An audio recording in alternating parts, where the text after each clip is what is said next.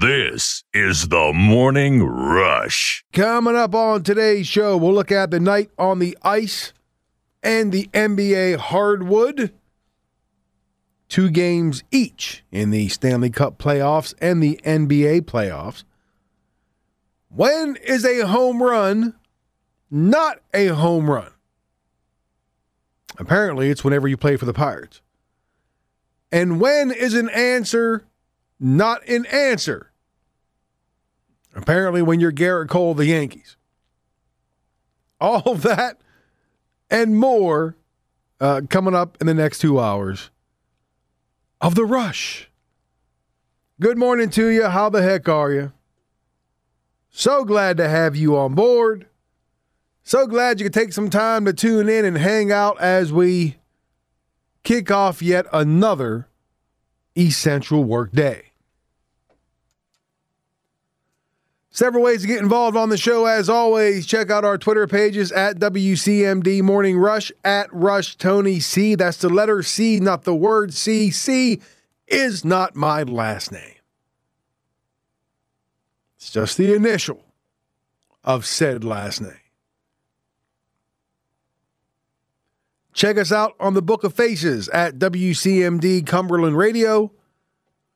All of those pages, of course, as always, free and open to the public. Like them, follow them, and drop me a message whenever you feel free. Drop me a message. Talk to me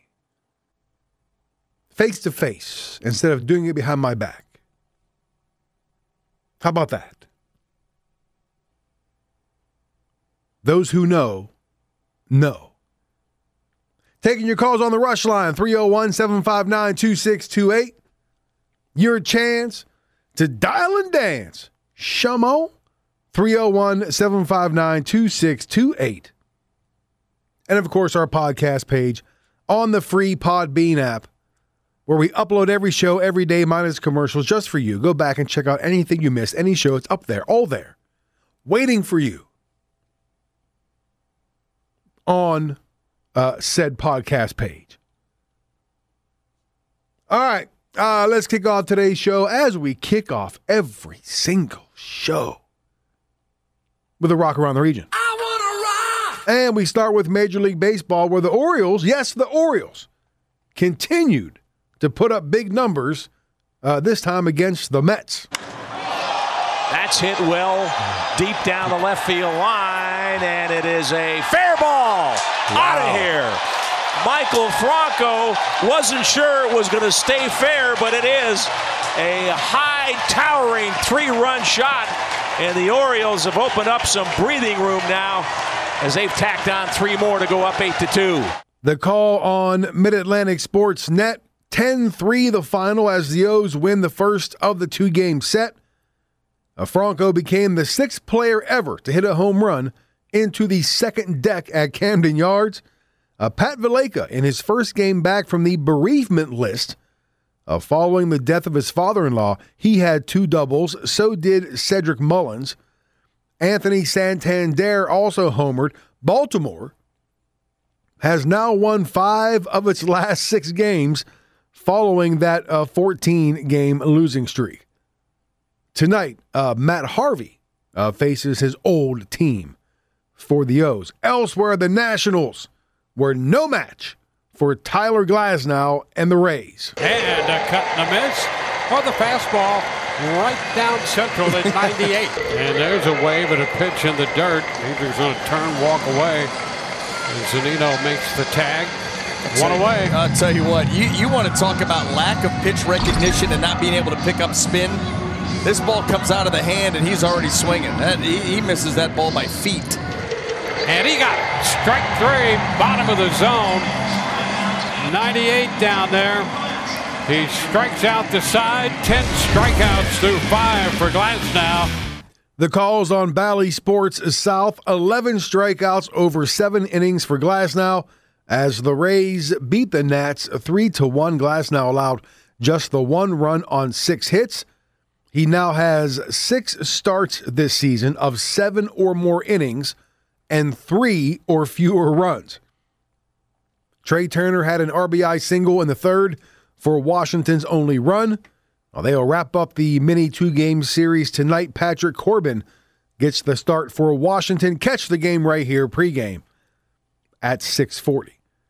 And in Pittsburgh, the Dodgers did a little yard work at PNC Park. Swinging a ball blasted to left and deep toward the notch.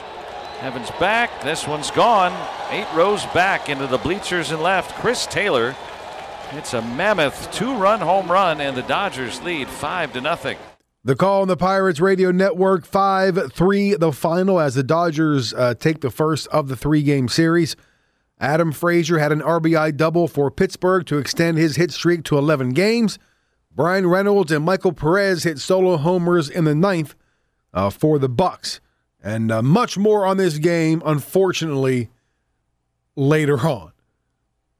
And in high school baseball, Isaac Van Meter had a three-run triple as Moorefield beat Petersburg seven to three to win the Class A Region Two Section Two championship. Van Meter also pitched the final two innings in relief to pick up the save. A Slade Seville had three of Petersburg's uh, six hits. And that is uh, your Rock Around the Region brought to you by the Caporale Group. All right, so a lot to get to today. I am just sitting here trying to figure out in what order I want to uh, get into these things. We could do the Pirates first. Uh, you know what? Let's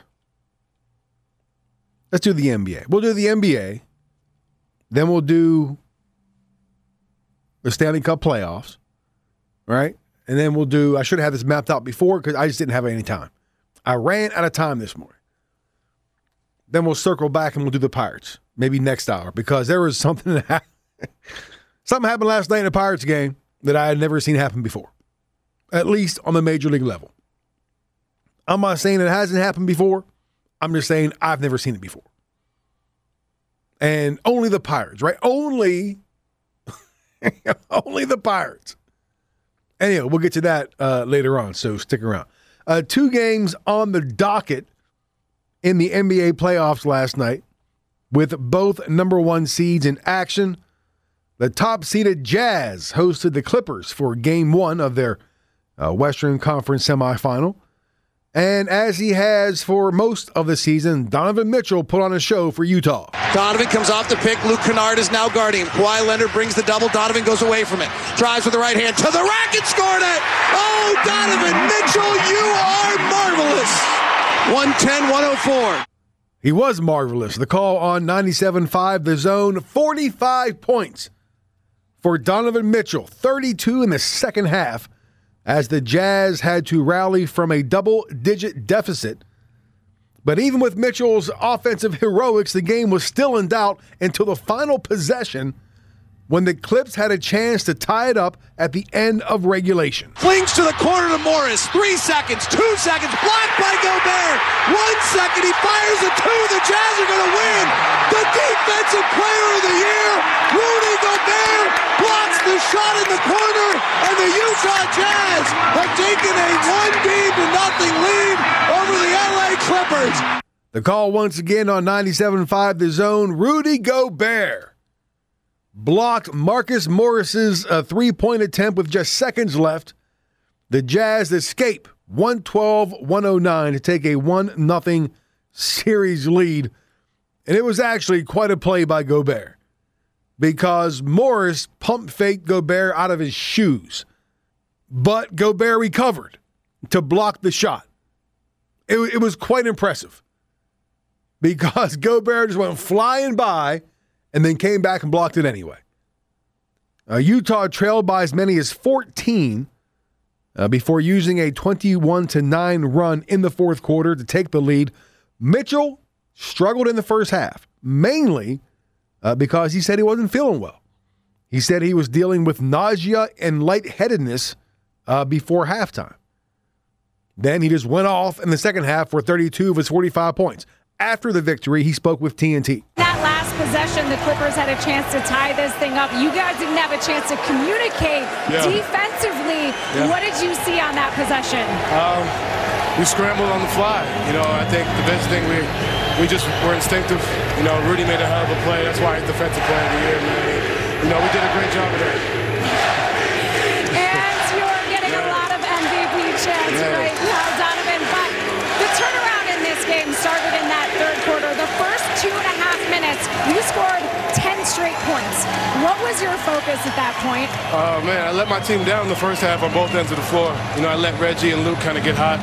Uh, they were kicking my ass a little bit. You know, I came in the locker room. I wasn't making the right reads in the first half. So I said, you know what, guys, it's on me. You know, at the end of the day, it's on me. And, you know, I had to go out there and just set the tone. And we did our thing. Now, we saw Dwyane Wade sitting over there. You guys were chatting all night long. This yeah. was a wild game. Yeah. Did he advice to get through this one? Yeah, just things that he saw uh, throughout the game, and you know, it's great to have you know someone that I call my brother. You know, sitting courtside, being part of this organization, just trying to help me out and find ways to improve, and not just with myself, but finding ways with the team. And you know, I think that's the biggest thing. And just you know, I'm, I'm grateful that he's able to do that. Not a lot of guys do that, you know, and be able to do it, especially live action in a playoff game. But you know, it, it was great.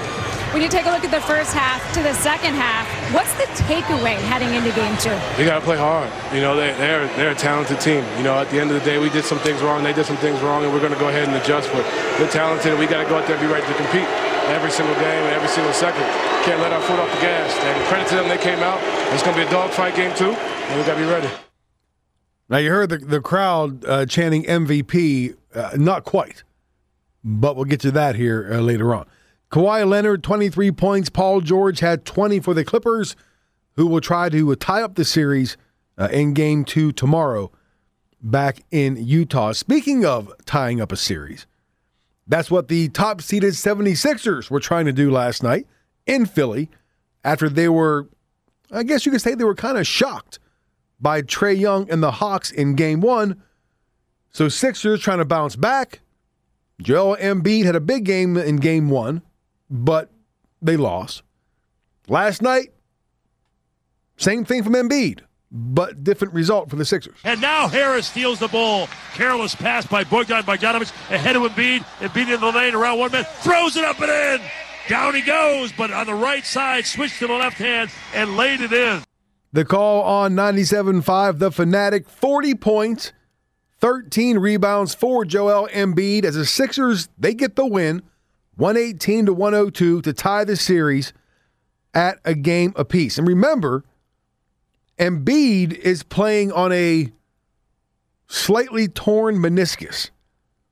Now, look, I have no idea what that is. I mean, I know what it is, but I don't know how hard it is to play on that kind of injury. But what do you have in game one? 39, I think. 39 in game one. Goes for 40 last night. Game three is Friday. The uh, series moves to Atlanta. Shake Milton, good old Shake, comes off the bench, 14 points uh, for Philadelphia. But it goes back to Embiid, who is really he's showing no ill effects of that knee injury. I'm sure it's painful.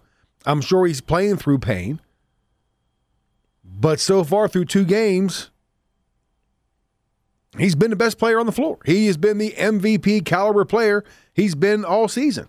And that has not been lost on ESPN's Brian Windhorst. I know that not all meniscus injuries are the same. I know that some need surgery and some maybe two, three weeks of Advil and ice and you can be okay. But I did not expect Joel Embiid to be this type of player in this series. I mean, okay, you see 40 points and you know double-digit rebounds. That's damn impressive. When you actually watch this game, his physical activity, the way he was moving offense and defense, the way he was sprinting end to end, the way he was beating double teams, feeding his teammates. I mean, this guy looked at the top of his game. And really, I know this is an important game. The Sixers lose this game, they're in trouble. I don't want to look past this game. I don't want to look past Shake Milton. But the Sixers had no chance to win the Eastern Conference, much less the title, unless Joel Embiid was MVP Joel. I thought we might not see that again unless they got to the conference finals. MVP Joel, I know he didn't win it. MVP Joel showed up tonight, and it's a huge, huge sign for the rest of this series. Playoffs are about adjustments. What do you make of how Philadelphia guarded Trae Young, game one to game two? Yeah, Scott, look, they're going to have to have Trae Young rules now uh, the, going forward because they kind I hate to say it, they kind of disrespected him in game one. They apparently thought the Knicks, what he did to the Knicks, you know, wasn't legit. I mean, I know that's not what Doc Rivers would say, but you have Matisse Thybulle and Ben Simmons, two of the longest, strongest defenders in the league, and you put Danny Green on him. That didn't work in game one. So tonight, to Thybulle and Simmons, Their length bothered him. And look, I think still Trae Young's going to have a good games in this series, but he was not able to be a difference maker tonight because he had trouble shooting over those guys, and that's going to be the way it is going forward in this series. So Sixers tied up at one one, and they were actually down. I'm sorry, they were actually up by 21 in the second half, and the Hawks came back to actually take the lead in the third quarter at 80 to 79. So the Sixers blew a 21 point lead last night. But then came Shake, Shake Milton, who didn't even play in the first half. He comes off the bench and promptly hits a three to put Philly back up on top 82 to 80. It was Philadelphia's first bench points in 34 minutes. Then he nailed a three at the buzzer at the end of the third quarter to put the Sixers up on top 91 84. And then he nailed another jumper in the fourth to make it 95 84. And his Sixers went on to win from there. Shake Milton, shake it up. 14 points in 14 minutes off the bench. It takes everybody, right? It takes everybody, not just the superstars, not just guys like Joel Embiid, Trae Young, who had uh, 21 last night after 32 in game one. It takes everyone. It takes a guy like Shake Milton to come off the bench, right? Postseason heroes, the unsung heroes. And there you go. What is? Uh, do we know what Shake's first name is? Is it Shake? I don't know. I have no idea. I'm just curious. I have to look that up. As I mentioned, uh, Game Three Friday in Atlanta. Uh, the NBA announced the MVP yesterday, and Embiid, believe it or not, had just one first place vote. He was a finalist. Just one first place vote. He finished second to the Joker, the Nuggets, Nikola Jokic. He won the MVP. Embiid this season, 28 and a half points a game to uh, Jokic, uh, 26.4 a game. Embiid, uh, 10.6 boards to the Joker's 10.8. So you may ask yourself, why the disparity? Why the big difference? If the numbers are so daggone close, Embiid averaged more points a game. The Joker just 0.2 boards per game better. Well, it was games played. The Joker played in all 72 games of the season. Embiid just 51. It's a 21 game difference. And even though Embiid was a finalist, it's hard to give a guy an MVP when he he missed 21 games. I mean, when he played, he was as great as he is. But you have to take that into consideration. So uh, Allen Iverson is still the last uh, Sixer to win, win, the MVP back in 2001. Embiid did say that the uh, finish, the one first place vote, was quote unquote disappointing. So the Joker, the big fella for Denver, wins the MVP, and he was on last night with the uh, crew from TNT. June of 2014, 40 players were taken in the draft before your name was called. Now, June of 21, you're sitting there with that uh, MVP hardware. How do you put that into words? Lot of luck, I can say, probably. Uh, a lot of people trust in me. Uh, a lot of people work for me to, so I can uh, I can get here, and I put some work too. So it's uh, it's a little bit of everything, you know. It's uh, people trusting me. Um, working for me, getting me better, and um, I put a little bit more, uh, a little, uh, a little work. So I think it's just combining everything together. Joker Shaq here. First thing, thank you. Because of you, the big man is back. You're the first big man to win an MVP in a long time. I thank you and I appreciate you very much. Coming from Serbia as a kid, did you ever say to yourself, I will be an MVP in uh, NBA one day?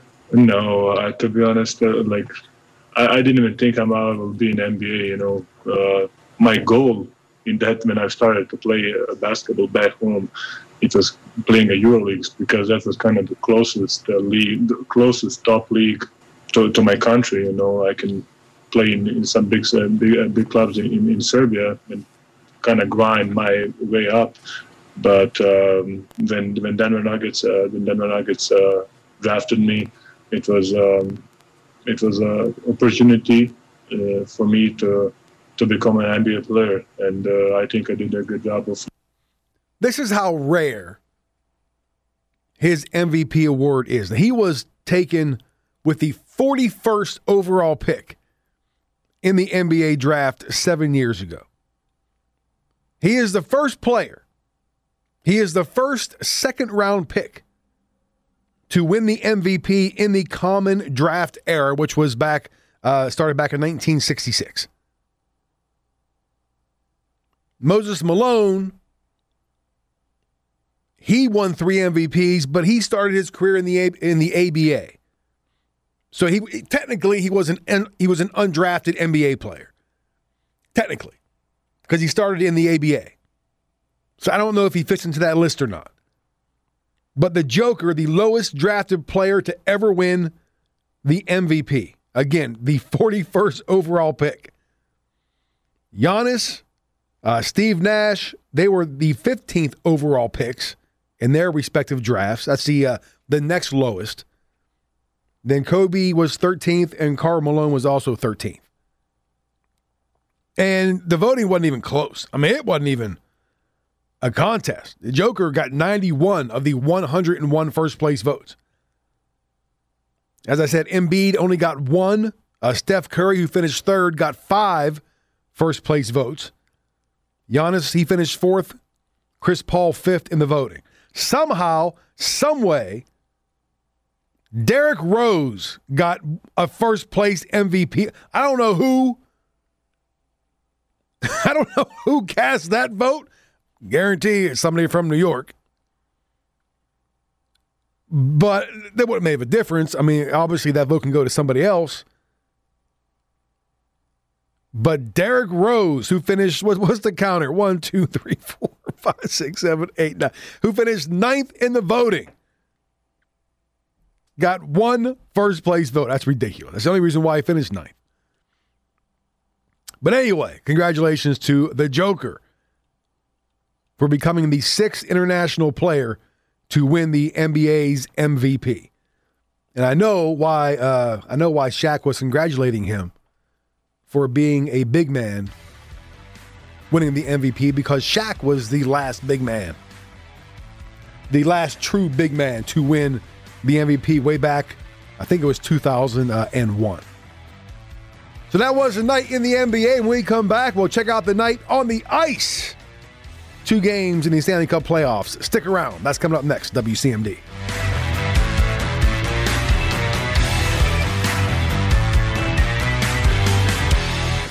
This is the Morning Rush. Rush line is open 301 759 2628. Dial and dance on this Wednesday. Talk about whatever. We're talking about the NBA last segment. We're about to get into the Stanley Cup playoffs from last night. At some point in the show, some more Packers drama. Well, I mean, it's the same drama, but, you know, an update on said drama. Yeah, I know the words drama. I just do that just to be stupid. Also, something that happened in the Pirates game last night that I've never seen before. Not on not on the professional level anyway. All that and more coming up uh whatever much an hour and a half left or whenever I feel like leaving. I don't know. 301 759 2628. Also, hit me up on Twitter at WCMD Morning Rush and on the Book of Faces at WCMD uh, Cumberland Radio. Uh, two games on the ice last night. The defending Cup champion Lightning. Uh, they had the Hurricanes on the ropes, up three games to one. Uh, Carolina trying to stay alive. Uh, the game was uh, in Carolina. And, well, they didn't. Under 10 to go! Teravainen dumps it in! Time winds down! Pilato on the fireboards, gives it to Slavin, and it's over! Boy. Another shutout for Andrei Vasilevskiy in a series clinching victory. The Lightning have eliminated the Hurricanes. They win game five, 2 nothing. They win the series 4 1, and they are back to the final four. The the nobody is more over the top than NHL play-by-play guys. Nobody. There have been some excitable uh, football guys. There have been some excitable basketball announcers. Nobody goes over the top more than NHL play-by-play guys. In particularly Dave Mishkin right there from 970 uh, WFLA. Lightning get the win 2 0. As you heard him say, emphatically, they win the series four games to one, and the defending cup champs move on to the semifinals where they will face either the Lightning, I'm sorry, the yeah, they're going to face themselves. They're so good that everybody else should just go home and they're just going to play themselves for the Stanley Cup. They will face either the Islanders or the Bruins in uh, one of the semifinals. Uh, Brayden Point, Ross Colton got the goals for Tampa, but you heard him. Goaltender Andrei Vasilevskiy.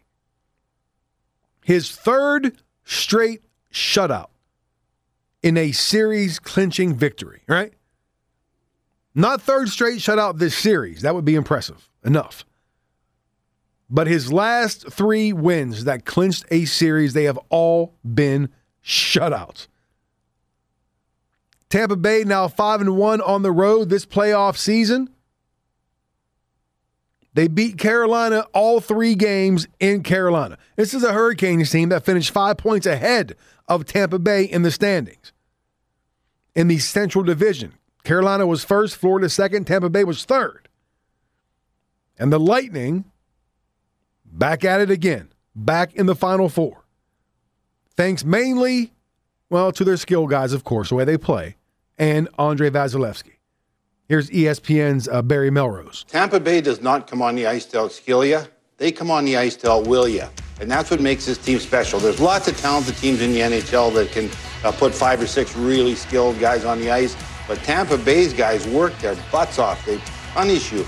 They're fast. They block shots. They blocked over 20 shots in today's game. Those skilled guys don't like blocking shots, Scotty. I'll tell you that for sure. but they've got everybody buying in. They use their speed defensively. They use their speed offensively. Uh, they're good around the wall. They'll pay a price to get the puck out. All those things. All the things that stars hate, they do, and they relish it, and they do it for their teammates. So that's why Tampa Bay is so hard to play against. They do the ugly, dirty things, and people don't like to play against ugly, dirty guys. Well, that's why my guy Stanford Steve's the best. He just said he'd take a puck for our show. He'd, he'd take a puck for us. We know he's a mucker and a grinder. Meanwhile, we, we mentioned Andrei Vasilevskiy. He, oh, is he ever? He's the best. He turns away 29 shots here in this one, and we know the Tampa Bay offense is capable of hanging a big number on you. What's making him so good here off this shutout? When God said uh, build the perfect goaltender, that's what they built. They built Vasilevskiy. The guy is great. Uh, the guy is built for goal. He's He's a gifted athlete. He's huge. He's got a huge wingspan. He looks like a, a California condor. Uh, he handles the puck really well.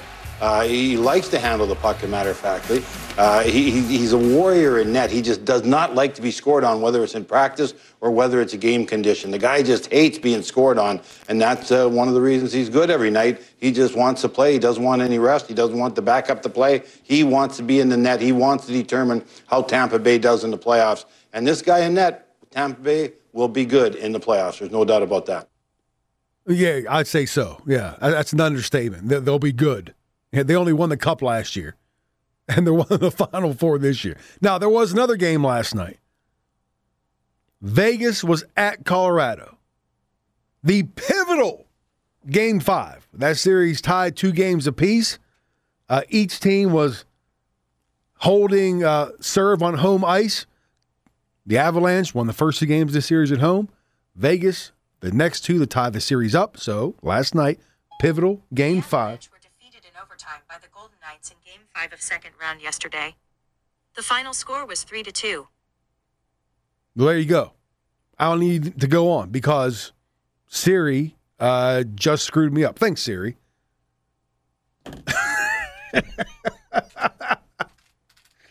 oh! I said the word series, which of course prompted Siri, who then, who then picked up on what I was saying. And so there you go. There, I don't even need to play the clip now because Siri just told you what happened last night. Just when I think that things just can't get screwier around here, that happens. That's amazing. That is amazing. Anyway, I might as well just keep. I might as well just finish it up. I might as well just keep on going. Unless Siri, you want to you want to jump in here at all? No. Okay. The Avs had a two 0 lead last night. They took a two 0 lead into the third period. Vegas scores two third period goals to tie it up, and they send it into, as you heard Siri say, overtime. Nichushkin up top, Brave shoots, blocked by Stone. Rebound shot, pinballs in front. Taken up by Pacioretty. Out for Stone, here he comes. Working left side, he shoots, he scores! Mark Stone! He wins it in overtime! 3 to 2 Golden Knights! The captain delivers his fifth goal of the playoffs! The Golden Knights, game-winning goal-scoring leader in the regular season, wins it in OT. The call right there, the over modulated call on Fox Sports 98.9. Mark Stone, 50 seconds into the extra sesh. The Knights beat the Avs 3 to 2 in that pivotal game five. The chance to close out the series tomorrow night in Vegas. Marc Andre Fleury, the man, the myth, the legend. Again, I told you the other day. I'm kind of since the Penguins are done, I'm rooting for Vegas because I still have a soft spot for Marc Andre because of his years uh, in Pittsburgh. Stopped 28 shots. Some saves were just out of this world. He picked up playoff win number 88, which tied him with Billy Smith and Eddie Belfour for the fourth most playoff victories in NHL history. It was also Fleury's 12th career playoff overtime win, which is third most among active goaltenders. Uh, Tuukka Rask has 15, and Braden Holtby has 14. And now the Flower has 12. We always sit there and we always kid when I say the pivotal game five, and, and they are. The winner of game five after the series is tied 2 2. Goes on to take the series 78.8% of the time. That's, that's a big number. Numbers don't lie, right? We talk about it in sports all the time. Numbers don't lie, stats matter. When a best of seven series is tied at two games, the winner of game five, almost 79% of the time, goes on to win the series. And again, Vegas has a chance to close it out. Game six tomorrow night at home. That's that's a bucket list game for me right there. First of all, I love Vegas. A bucket list, I want to see a hockey game in Vegas. That's a show in and of itself. All right, uh, one more break and then back up to wrap up hour number one. Stick around, WCMD.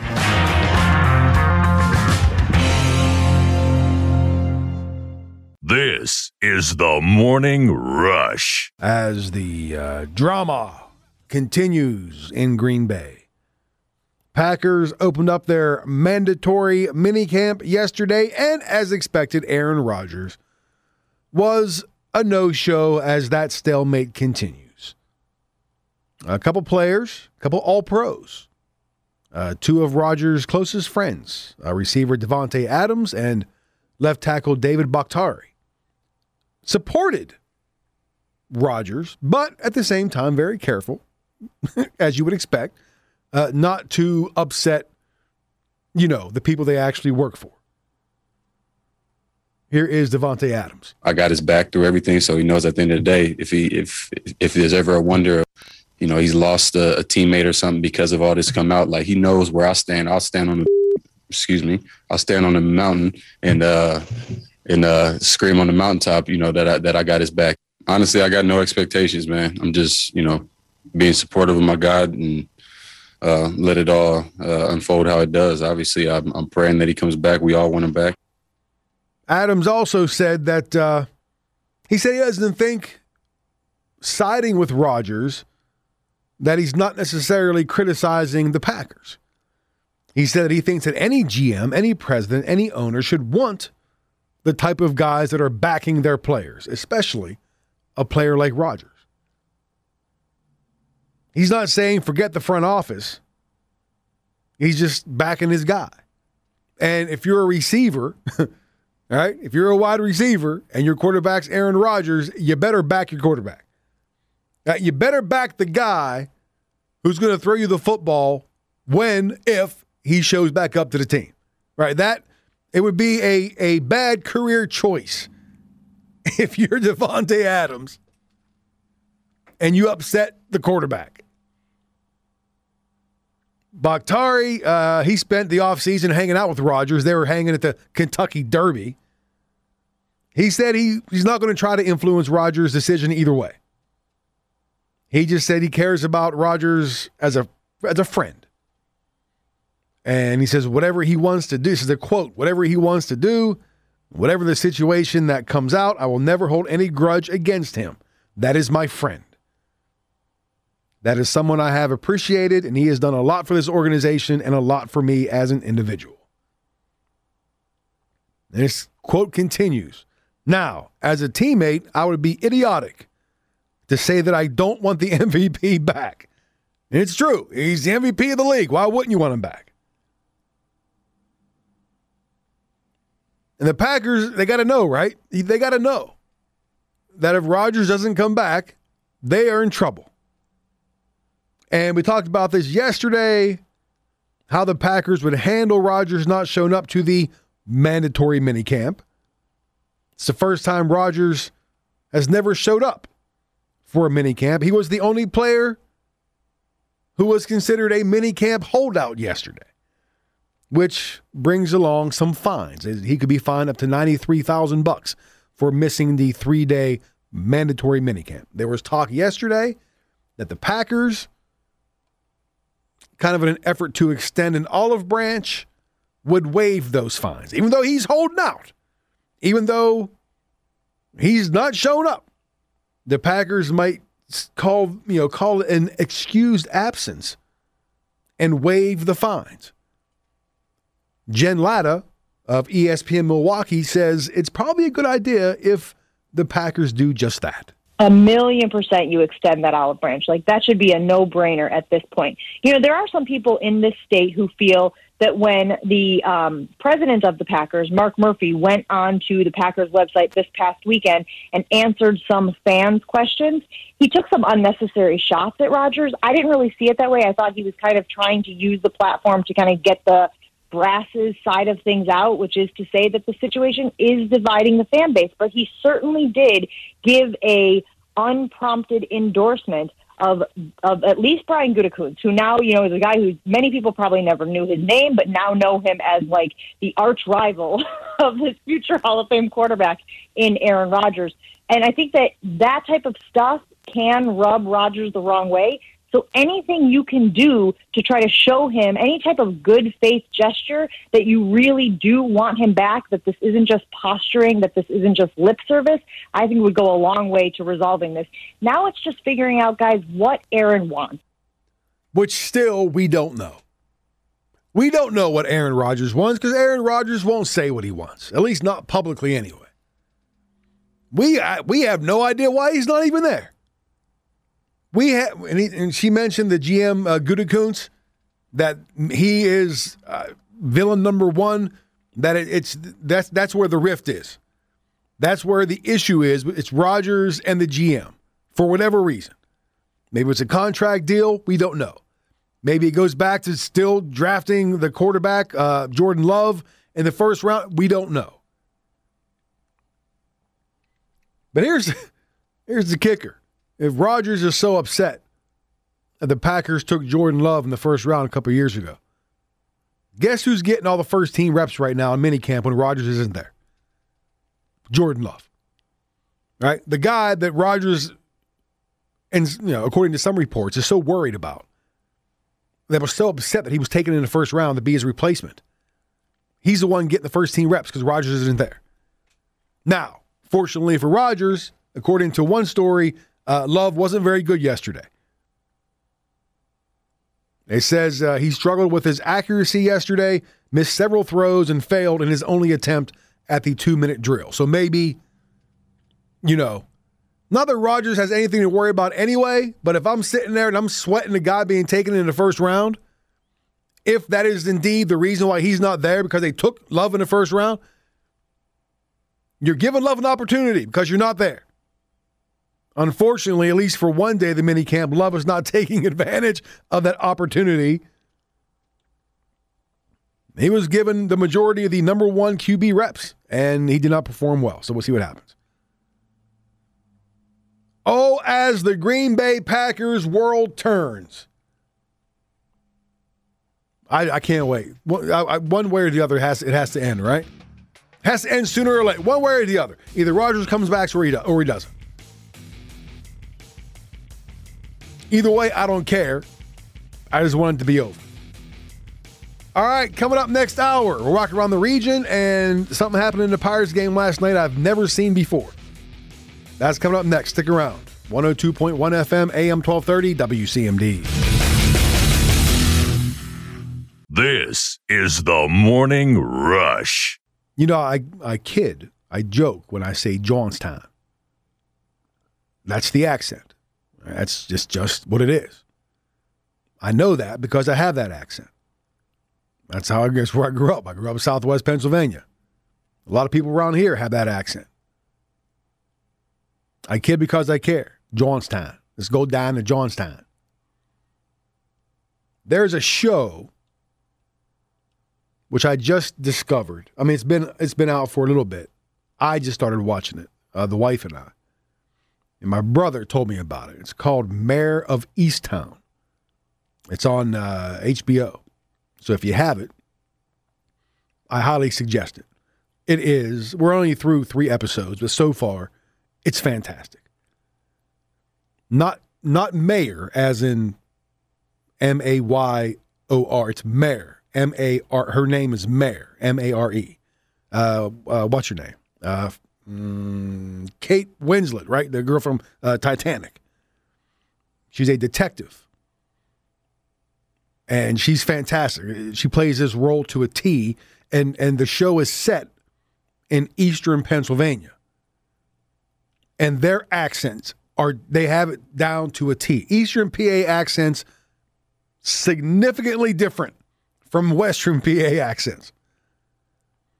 Eastern PA accents run more along the lines of coastal accents, Baltimore accents, right? They're pretty much right there on the same line if you look at a map. You know, it's not water, it's water. Right? Give me a glass of water. But, I mean, and Kate Winslet, I, she's British, right? Is she not? Like, if you listen to her just do an interview, she's British. But then she played the great role in, in Titanic, and now here she is playing a detective in Eastern PA. It's phenomenal. The show so far is great. I recommend it. Free plug for HBO. Mare of Easttown. If you have an opportunity, I highly, if you like the murder mystery, the dramas kind of deals, the detective who done it kind of, watch it. Anyway, Reminder several ways to get involved on the show. Our Twitter pages at WCMD Morning Rush, uh, at Rush Tony C, our Facebook page at WCMD Cumberland Radio. All of those pages free and open to the public. Like them, follow them. Uh, anytime you feel froggy, take the leap. Drop me a line, send me a message, question, comment, opinion, whatever. Get involved. Taking your calls on the Rush line 301 759 2628 your chance to dial and dance 301 759 2628. And of course, our podcast page on the free Podbean app. We upload every show every day, minus commercial. You know the drill by now. If you missed any part of any show, it's all there for you. For instance, if you missed last hour, we talked uh, NBA playoffs, the two games on the hardwood last night. We talked Stanley Cup playoffs, the defending Cup champions moving on once again to the Final Four. And we talked, of course, about more Packers drama up in Green Bay. Aaron Rodgers, as expected, did not report to the mandatory minicamp, uh, which began yesterday. So if you missed any of it, go back and check it out uh, on the free Podbean app. All right, uh, let's once again rock around the region. And we start with Major League Baseball, where the Orioles continue to put up big numbers, this time against the Mets. That's hit well deep down the left field line, and it is a fair ball out of here. Maikel Franco wasn't sure it was going to stay fair, but it is a high, towering three run shot, and the Orioles have opened up some breathing room now as they've tacked on three more to go up 8 to 2. The call on Mid Atlantic Sports Net 10 3 the final as the O's win the first of the uh, two game series. Franco became the sixth player ever to hit a home run into the second deck at Camden Yards. Pat Valaika, in his first game back from the bereavement list following the death of his father in law, he had two doubles. So did Cedric Mullins. He stays red hot. Anthony Santander also homered for the O's, who have now won five of six following that 14 game losing streak. Elsewhere, the Nationals were no match for Tyler Glasnow in Tampa Bay. And a cut and a miss. Or the fastball right down central at 98. and there's a wave and a pitch in the dirt. Major's going to turn, walk away. And Zunino makes the tag. One away. I'll tell you what, you, you want to talk about lack of pitch recognition and not being able to pick up spin. This ball comes out of the hand and he's already swinging. That, he, he misses that ball by feet. And he got it. Strike three, bottom of the zone. 98 down there. He strikes out the side. 10 strikeouts through five for Glasnow.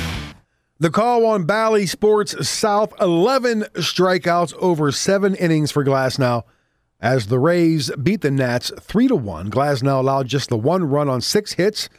He now has six starts this season of seven or more innings and three or fewer runs. Uh, Trea Turner had an RBI single in the third for Washington's only run.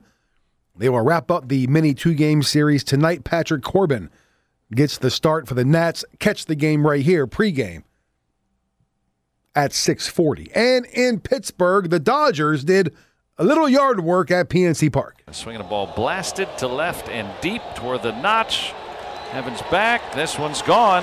Eight rows back into the bleachers and left. Chris Taylor. It's a mammoth two-run home run, and the Dodgers lead five to nothing.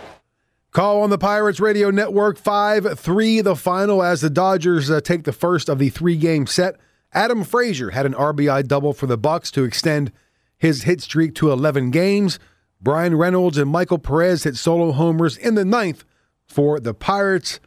Much more on this game in just a bit. And in high school baseball, Isaac Van Meter had a three run triple as Moorefield beat Petersburg 7 3 to win the Class A Region 2 Section 2 championship. Van Meter also pitched the final two innings in relief to pick up the save. Slade Seville had three of Petersburg's six hits. And that is your Rock Around the Region brought to you by the Caporale Group. I do believe we have some uh, Maryland uh, baseball playoffs today, right? 1A West, right? Was it semifinals, quarterfinals? I think Northern is hosting Mountain Ridge, is that right? And then uh, Southern is taking on Allegany. Weather permitting, of course. And that's your Rock Around the Region brought to you by the Caporale Group.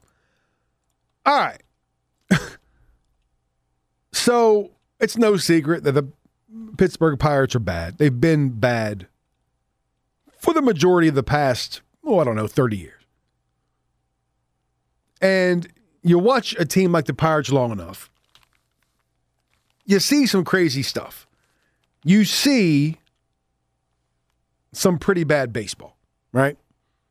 You see things, I guess that goes with any team, any sport really. Is that just whenever you think you've seen it all, you haven't. Now, I don't know if this would have made a difference. I don't know if it, you know, would have changed the course of last night's game against the Dodgers. I, I don't know. But early in the game, in the first inning, as a matter of fact, bottom of the first, the Pirates' young superstar, I have sung his praises on this show over and over and over again. Ke'Bryan Hayes stepped to the plate and gave the Pirates an early lead. And a swing and a line drive to right toward the foul pole. This one is gone. It hit the foul pole right at the top of the wall. Hayes was rounding second before he finally saw the call. He hit it out of here for a home run, and the Pirates are up one to nothing. Joe blocked the call on the Pirates Radio Network. Two things to remember here. Number one, he said he was rounding second before he got the call that it was a home run. And Joe just said that, you know, he put the Pirates ahead uh, one nothing. Mm, not so fast. We thought that Hayes had given the Pirates the lead. He is trucking around second because he didn't know that the ball hit the foul pole.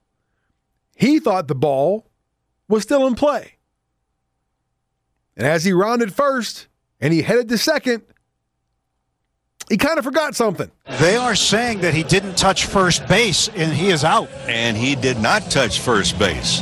Boy, the advantage of the Dodgers being in the first base dugout and alertly watching the runner. And Hayes missed first base. He didn't come within inches of it. The call on AM 570 LA Sports. The Dodgers appealed uh, first to the first base ump. They threw the ball to first, touched the bag. There was no call because the ump didn't see it. So they went to replay.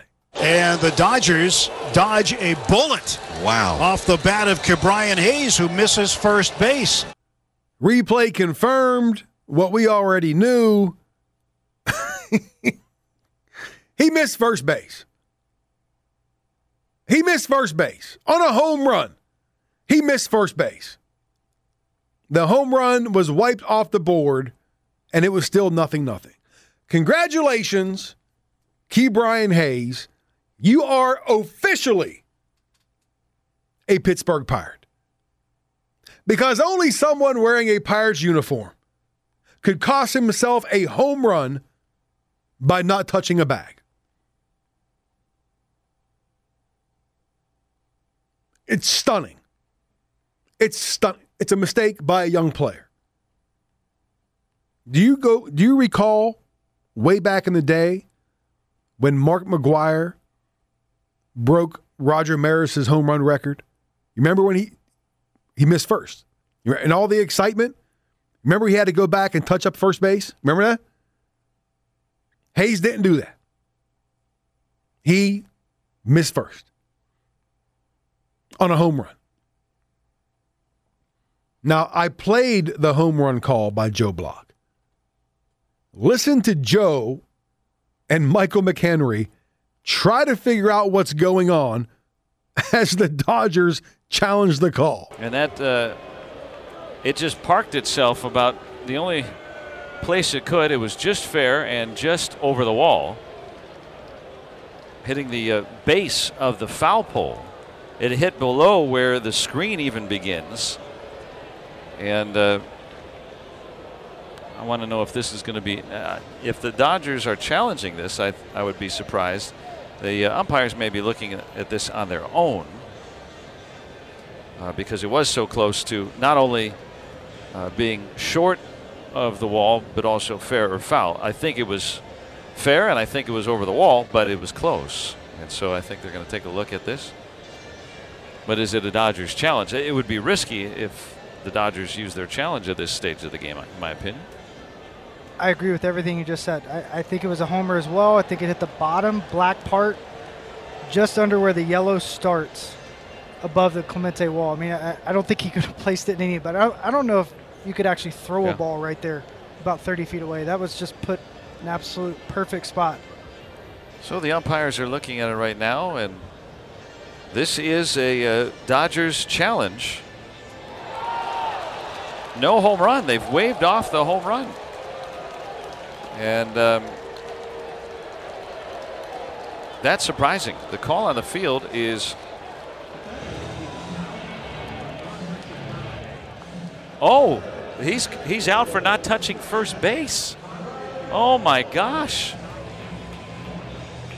That's why he's out.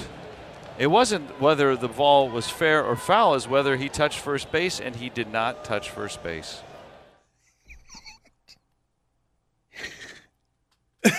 so, did you did you hear the total disappointment in Block's voice right there at the very end? Can we, can we play that again? And he did not touch first base. That is the sound of a man who is totally defeated. The sound of a man who has been beaten and broken by having to suffer through calling games for the Pittsburgh Pirates. And he did not touch first base. He did not touch first base. They thought the challenge was whether or not it was a home run, and it was in a weird spot. It was in a weird spot where that ball hit. So, in Hayes' defense, he was running hard because he wasn't, he didn't know the ball, it didn't know it was a home run because it hit in such a weird spot right there on the foul pole. And he was watching the ball. Hayes was trying to track the ball as he rounded first, and he missed the bag. But, like Pirates manager Derek Shelton said, if there's a question, if you're not sure, if there's an inkling of a doubt on whether he touched the bag or not, he should have gone back and touched it. And he didn't. He just kept on going. And he cost his team a run and an early lead. And the way Walker Buehler was pitching, they needed that run. They they needed all the runs they could get. Buehler went on to pitch seven scoreless innings. He allowed just two hits. One of those was not from the Hayes mistake. He didn't even get credit for a hit. That's how crazy that play was. Because he missed first base. He never touched first base back. He went from a home run, right? He, he so what happens to the Pirates. He went from one for one with a homer to 0 for 1.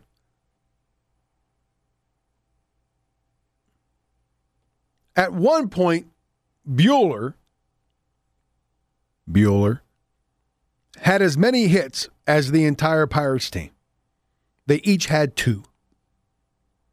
That's how sorry the Pirates were at the plate and how good Buehler was on the mound and at the plate for that matter.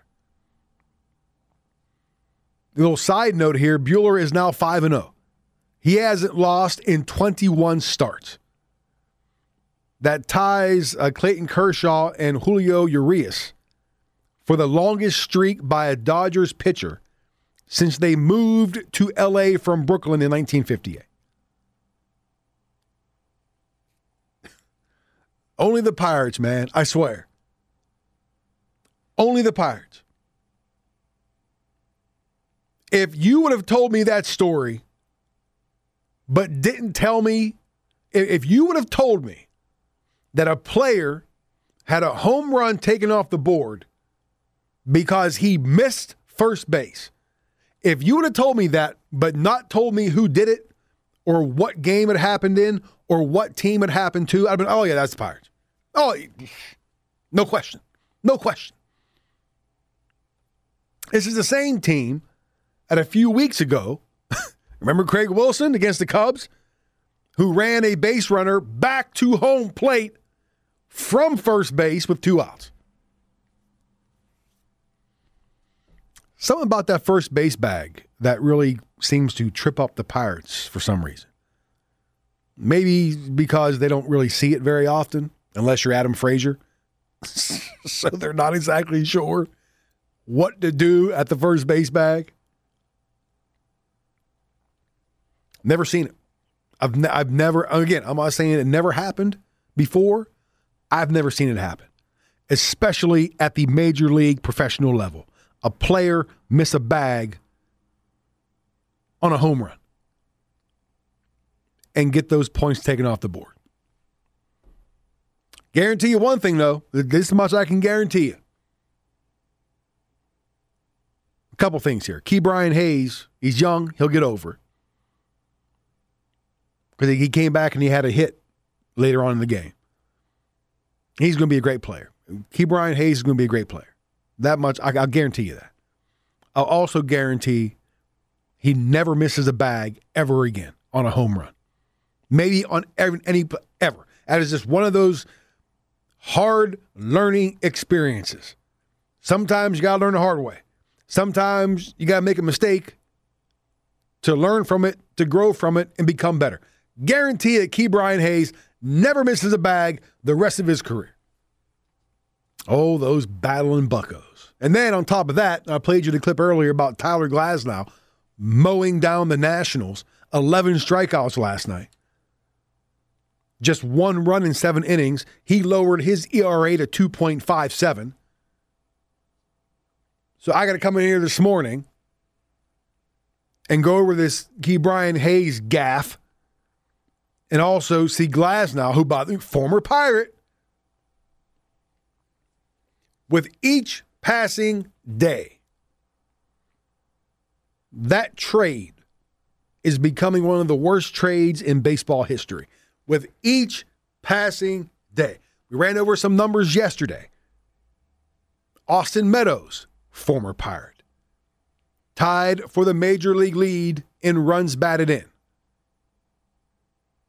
Glasnow goes out last night and simply dominates the Nationals, as he's been dominating teams all season. Shane Baz, former number one pick for the Bucs, I think he's in. He might be in Tampa's Double A system right now. He's put up good numbers.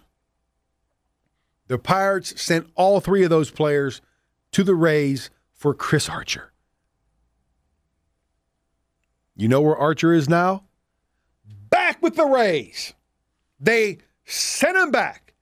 The Pirates send Tyler Glasnow, Austin Meadows, Shane Baz to Tampa for Chris Archer, and they end up sending Archer back to Tampa.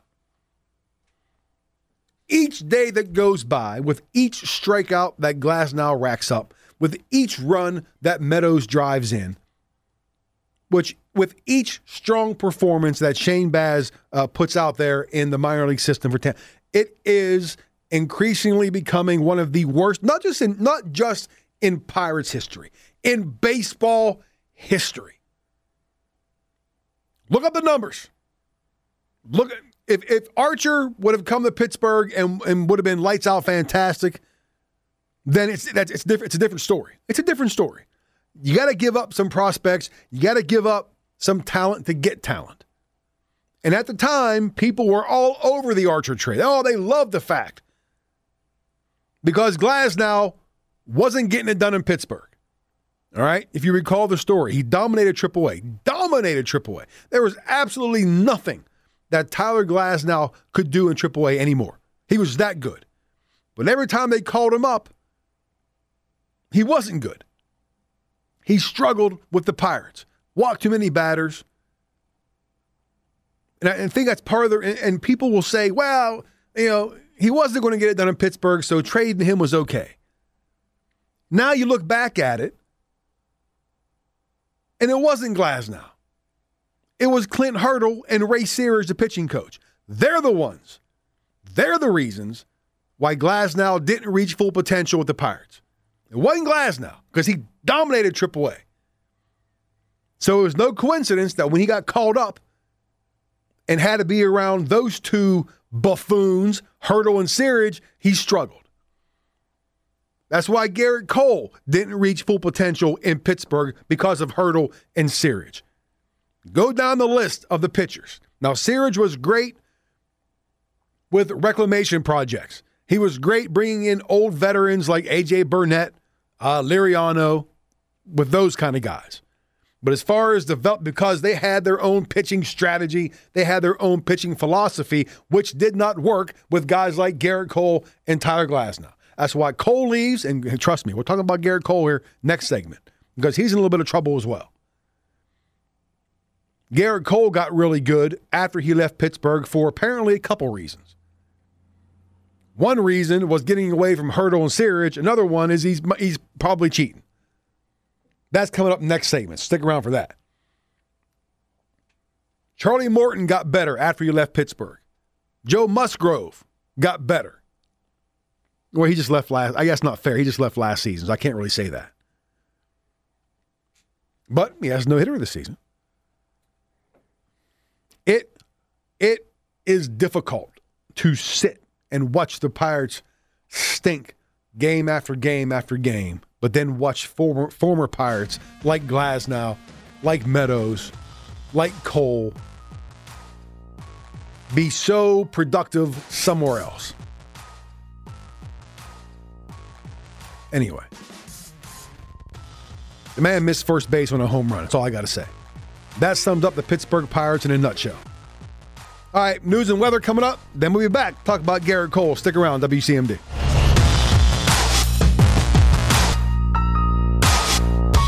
This is the Morning Rush. Before we get to the Gerrit Cole uh, situation, uh, I have an announcement here. Uh, there is a uh, a young swimmer in the area. Uh, he's a freshman at Allegany High School. Well, I guess he was a freshman, and now he's he's going to be a sophomore since school's out, right? Uh, Daniel Deal, fantastic swimmer. He's already busted up Michael Phelps' age group records. And he's been invited to the Olympic trials, which I do believe is in Nebraska, right? Coming up uh, in July, I do believe. And so uh, he's trying to raise some money to you know help cover the cost and expenses, travel expenses and whatnot for the Olympic trials. So there are a couple area businesses jumping on board to help uh, this young fellow raise the money. So on Father's Day, which is Sunday, uh, June 20th, the Beach Club in Frostburg will donate 10% of sales that day to uh, Daniel Deal to again help with the Olympic trial expenses. The following day, Mezzos in downtown Cumberland jumping on board. They will donate 10% of the sales to Daniel as well. And so there you go. So what you do is on Sunday, you take dad, it's Father's Day, take him to uh, the beach club in Frostburg and help the cause that way. And then the next day, I don't know, take uh, take mom to Mezzos and, and do that. Fair enough? Just wanted to get that out there to help this young man because I don't, you know, I don't want to be accused of not doing my job, which seems to be a thing here in the past couple days. Just want to, not directly to me, not directly. That's not how people work these days. It's always, you know, some secretive behind the back stuff, some sideways comments here, you know. Can't have that happen. Can't have that happen. Anyway, I mean, it comes with the territory. I mean, you get it when you do something like this, you know there's going to be criticism, right? You get it, right? I don't lose sleep over it, but it doesn't make it any less annoying. You know what I mean? And that goes back, you know, to my days when I was in newspaper, uh, to you know being a basketball coach, to doing this. Right? There's there's there's always criticism when it comes, you know, with stuff like that, with occupations like that. Right? It just it, it happens. Knowing full well that those doing the criticizing couldn't do my job half as good as I do. that's the great part. And that's not being arrogant, that's just a fact. That's just a fact. That the majority of the people who will criticize somebody's writing or criticize somebody's coaching or criticize how anybody does a job couldn't even come close to doing that job as well. It's just the way it is. And it makes criticisms even more easier whenever they just put them on like Facebook and Twitter and stuff like that. So there's no accountability whatsoever. Anyway, I digress. I've said this about a lot of things, whether it be coaching or officiating. People love to criticize officials, right? Grab a whistle. Do you do it?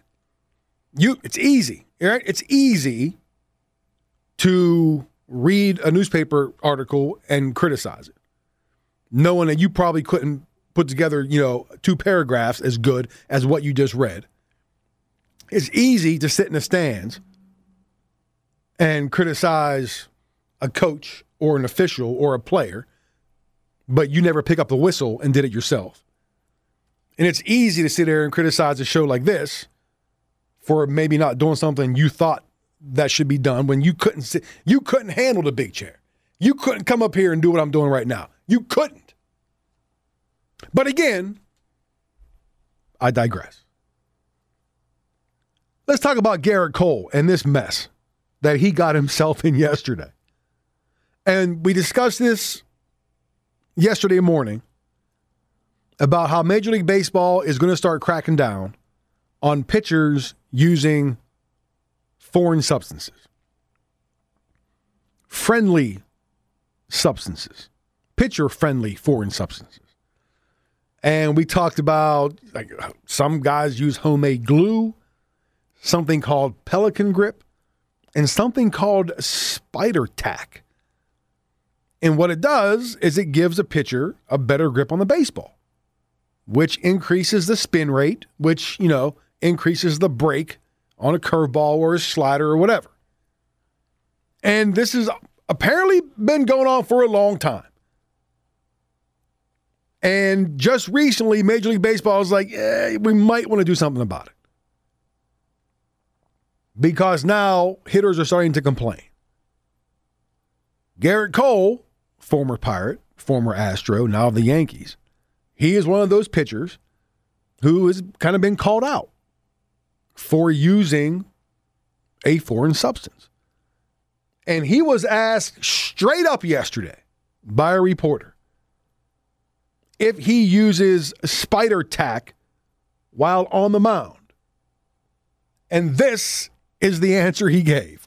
I don't know. I, I, I don't know if uh, I don't know quite. I don't quite know how to answer that. To be honest, um, there are customs and practices that have been passed down from older players to younger players, from the last generation of players to this generation of players, and um, you know, I I think uh, I think there are some things that are certainly out of bounds in that regard, and and uh, I've stood pretty stood pretty firm in, in terms of that, uh, in terms of the communication between our peers and whatnot. Um, you know, and and I again, like I mentioned earlier, there's you know, this is important to a lot of people that love the game, and this is including including the players in this room, including fans, including you know teams. And so, if MLB wants to you know legislate some more stuff, uh, that's a conversation that we can have um, because ultimately we should all be pulling in the same direction on this. Do you understand the words that are coming out of my mouth? Bro, what? That's a simple yes no question. Do you use spider tack on the mound? And he leads off with, I don't know how to answer that. Well, guess what that means? Uh, that means you do. That means y'all cheating. Because even though it seems like a lot of pitchers do it, it is still illegal to doctor a baseball. Go all the way back to the days of the guys like Gaylord Perry, who was famous for it. It's illegal to use a substance on a baseball, to doctor a baseball. But it seems like it's been something that Major League Baseball is just kind of like, eh, we're not going to worry about it too much. But now it's starting to, you know, aggravate and annoy. Like, dude, it was a simple question yes or no. Do you use spider tack? Oh, I don't know how to answer that. Why? Sir, did you murder your roommate? Uh, I don't know how to answer that. Well, then you did. then you did. Sir, did you uh, cheat on your taxes? I don't know how to answer that. Well, then you did. And then for Cole to say, well, you know, uh, there have been things that have been passed down from generation to generation, from older pitchers to younger pitchers. He pretty much just admitted it. He admitted, oh, there are some tricks of the trade. There are some, you know, some cheating that, you know, the guys, the old generation used to do, and they kind of, kind of told us, and now we kind of do it, and now it's kind of backfiring because now it's caught the attention of a lot of hitters in baseball, which is one of the reasons why baseball averages are at an all-time low. Uh, ESPN's Jeff Passan was on last night with Scott Van Pelt. Let, us just get this out of the way first. If you're asked a yes no question and you don't say no, then you're saying yes. And and the way that Gerrit Cole handled this was just another in a in a line of things that have happened in baseball, whether it was Joe West taking Giovanni Gallegos' cap away, or whether it was since the June 3rd, not announcement, but it leaking out that Major League Baseball was going to start enforcing this. You go and look at the spin rates on players who have gone out and thrown their four seam fastball since then. And there are a lot of them whose numbers have gone down. And, and just as a primer on this, because it can be a little bit of a wonky subject that people have trouble understanding, the whole idea behind it is this. When you use sticky stuff, whether it's sunscreen and rosin combined or spider tack, which Gerrit Cole was asked about, what it does is it allows you to generate more spin on your fastball and your other pitches. But with a fastball, it's particularly important because the more your fastball spins, the less gravity is pulling it down. So when you hear about a rising fastball, that just means the ball is spinning faster and staying up higher. And the number 10 culprit from research from Mike Bonzani at ESPN, whose fastball spin rate has gone down since June 3rd, was Gerrit Cole. He had not in the last three years averaged under 2,500 RPMs on his fastball in an individual game.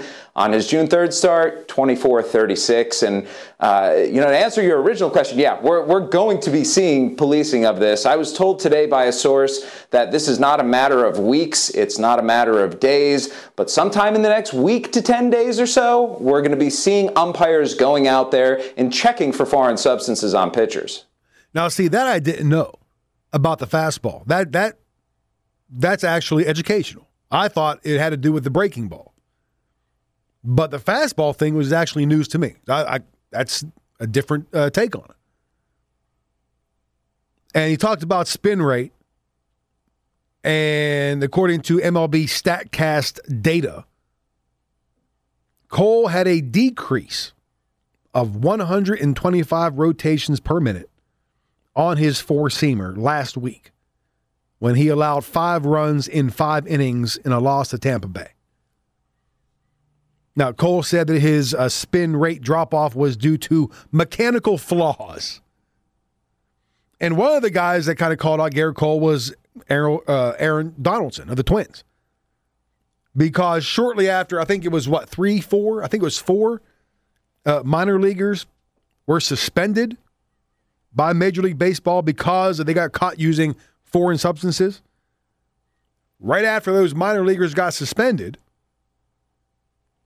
all of a sudden, some of these pitchers started getting lit up, like a Gerrit Cole. And Donaldson saying, well, what a coincidence. As soon as these guys get, you know, these minor leaguers get tagged, and all of a sudden, guys like Gerrit Cole, their spin rate starts to drop. Maybe they're a little bit scared. Maybe they stop doing it. The great thing about this is that Cole, his next scheduled start is tonight against Donaldson and the Twins. So I can't see, I can't wait to see how that plays out. Does Cole regain some form? They're not checking pitchers yet. They're not checking yet. Will they check tonight? Will somebody on the Twins ask an umpire to check Gerrit Cole tonight? Have to keep an eye on that. Quick break, come back to wrap it up. Stick around. 102.1 FM, AM 1230 WCMD.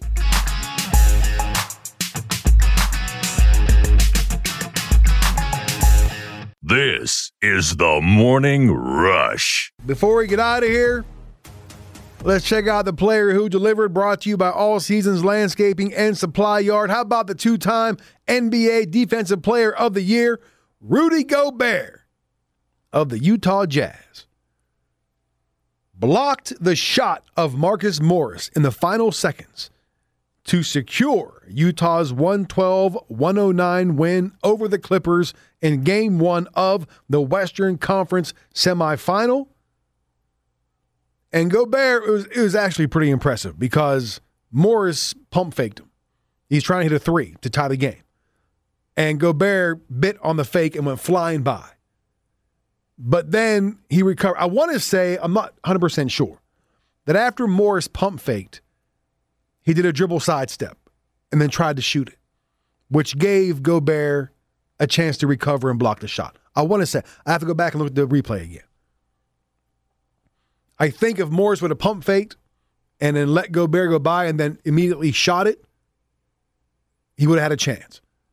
But he hesitated, and Gobert, nice recovery, block shot, secured the win, Jazz win, and they lead the series uh, one to nothing. So Rudy Gobert the player who delivered, uh, brought to you by All Seasons Landscaping and Supply Yard. Reminder tonight Nationals and the Rays wrap up their mini uh, two game series in Tampa.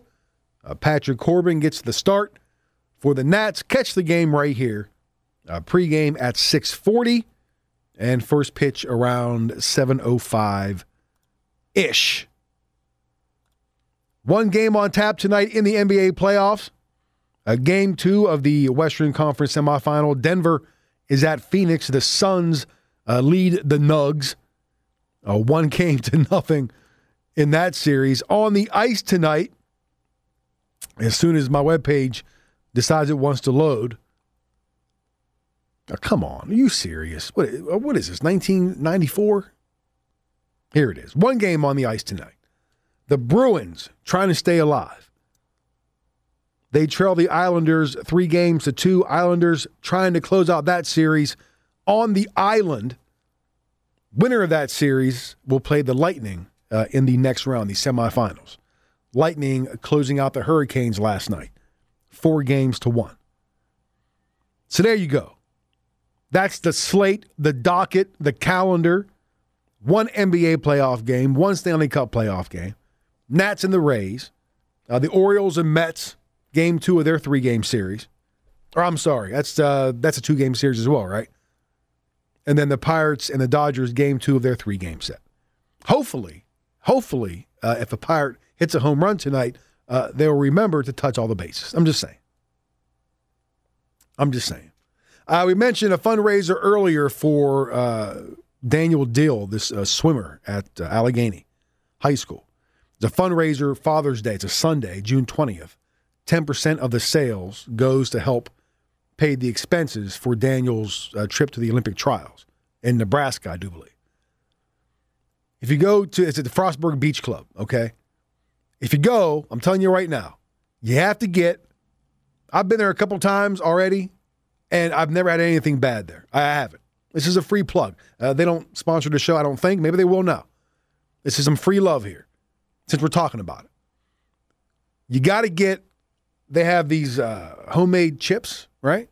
They do their own potato chips with blue cheese dressing, this vinegar. Oh, oh, I'm telling you. I'm telling you. You have to get it. You have to try it. Get the chips with the blue cheese and the vinaigrette. I do believe that's what it is. Tacos are out of this world. I had the fish tacos, the fry. I'm not a mango guy. It has like the mango salsa. That's that's just not me.